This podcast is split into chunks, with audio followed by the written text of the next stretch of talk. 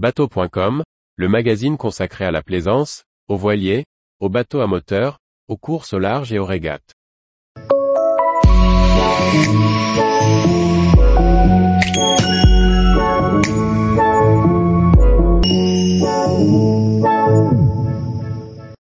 Disparition de l'homme le plus rapide sur l'eau. Par Briag Merlet. Ken Warby, détenteur du record absolu de vitesse sur l'eau, est décédé le 20 février 2023.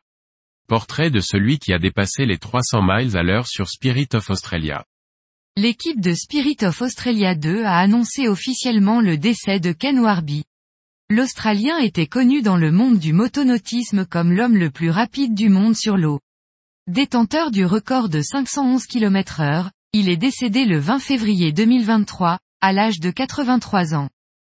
Ken Warby, originaire de Nouvelle-Galles du Sud, en Australie, était un passionné de mécanique et de pilotage de bateaux de course. Après avoir commencé par construire des bateaux dans le jardin de ses parents, il a commencé la compétition sur le Lake Macquarie.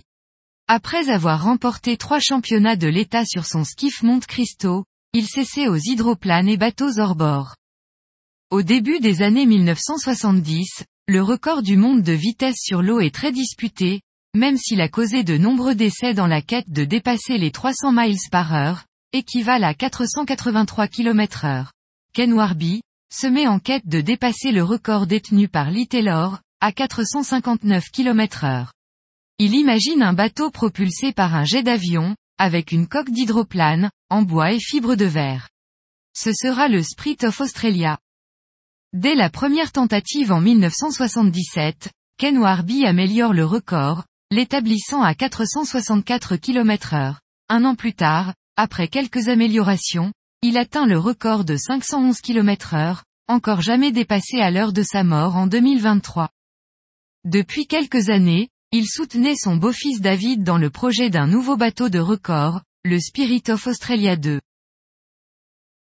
Tous les jours, retrouvez l'actualité nautique sur le site bateaux.com.